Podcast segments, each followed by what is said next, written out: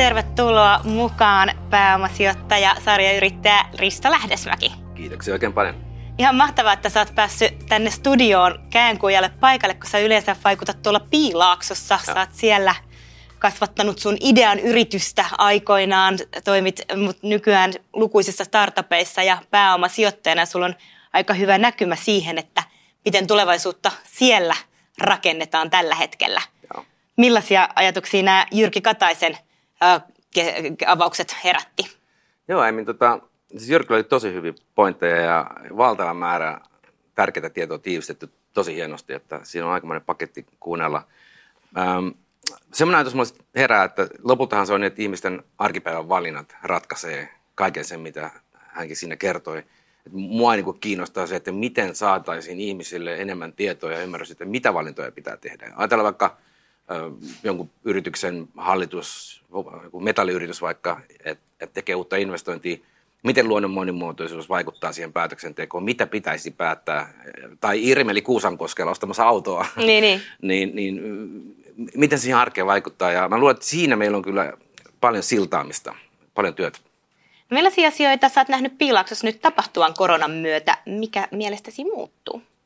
No siis siellähän on tota, vaikka mitä mitä muuttuu. Jos mä otan yhden askeleen taaksepäin, niin kuin Yhdysvallat itsessään on ollut hivenen huolestuttanut mua tässä viimeisen parin vuoden aikana, ja tämä covid on niin kuin amplifioinut paljon sellaisia asioita, mitä siellä, siellä on tapahtunut. Se on sillä hyvin kaksia jakautunut nyt kansa.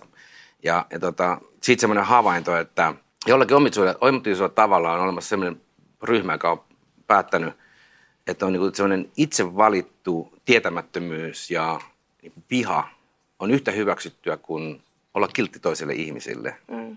Ja tämä on itse ollut siellä tosi pitkään. Siis viimeinen sisällissota oli tästä samasta syystä.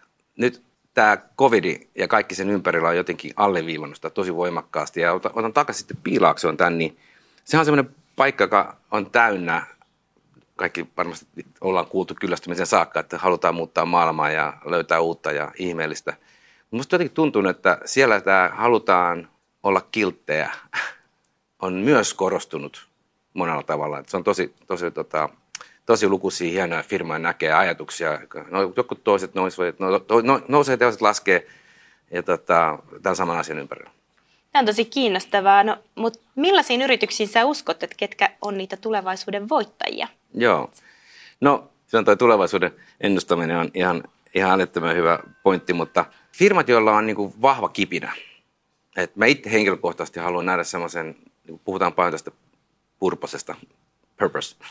Ja, ja kyllä se vaan on niin, että ne firmat, jotka on onnistunut löytämään sen merkityksen siihen tekemiseen, ne onnistuu saamaan myös parhaat osaajat ympärilleen. Ja kyllä mä niihin yrityksiin niin kuin he, lähtökohtaisesti uskon, uskon enemmän kuin tällä, että no, me lähdetään vaan tekemään nyt uutta fintech-palvelua ja paljon fyrkkaa siinä sivussa. Varmaan nämä Kataisen etiin tuomat asiat korostaa vielä sitä purposta. Joo, no todella, ehdottomasti. Sä oot tekemisissä suomalaisyritysten kanssa. Et uskot sä, että Suomesta tullaan olemaan mukana tässä maailman innovatiivisten yritysten kärjessä, jos niin millaisin eväin? Että mitkä joo. on valtteja, mitä pitää fiksata? Joo, joo. No mä oon, mä oon niin itse, mä oon siis käytännössä ihan vaan antaa vähän kontekstiin. Mä oon noin 50 firmassa sijoittajana mukana ja, ja tota, niistä aika pieni osa on, mutta pieni, pieni osa on suomalaisia. Mutta sanotaan näin, että siis Suomellahan on jo valtava etu, niin kuin, tai tämmöinen kilpailuetu. Meillä on upea koulutus, kansa, johon luotetaan, me ollaan rehellisiä, meillä on tota, vakaa yhteiskunta. Täällä on niin kuin ihan mielettömät edellytykset olla maailman johtava innovaatio ja tämmöinen niin kuin teknologisen innovaation keskus monessa mielessä. Et, et kyllä mä uskon tosi paljon.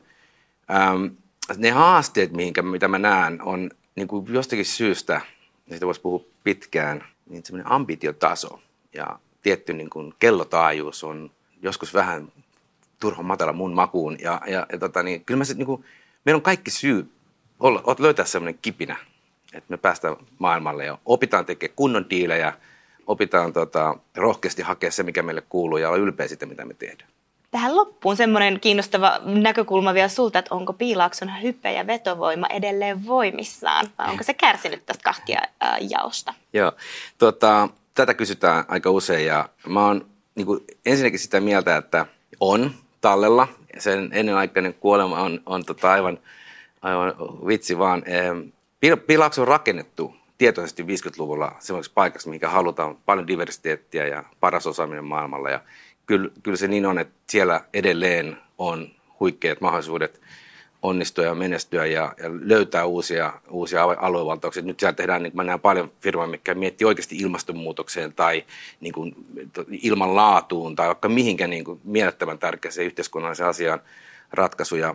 Ähm, ja se on myös paikka, mistä mä, mä on pakko toistaa yksi asia, mitä mä monesti sanon, että, että se on hämmästyttävää nähdä läheltä firmaa, joka oikeasti tekee kymmenen tai sata, jopa tuhat kertaisen niin kuin valuautui nousun lyhyessä ajassa. Et se on täysin mahdollista. Ja se on täysin mahdollista myös meillä Suomessa. Mä heitän yhden tämmöisen luvun tästä, että ei me ihan vaan fiilistelyksi.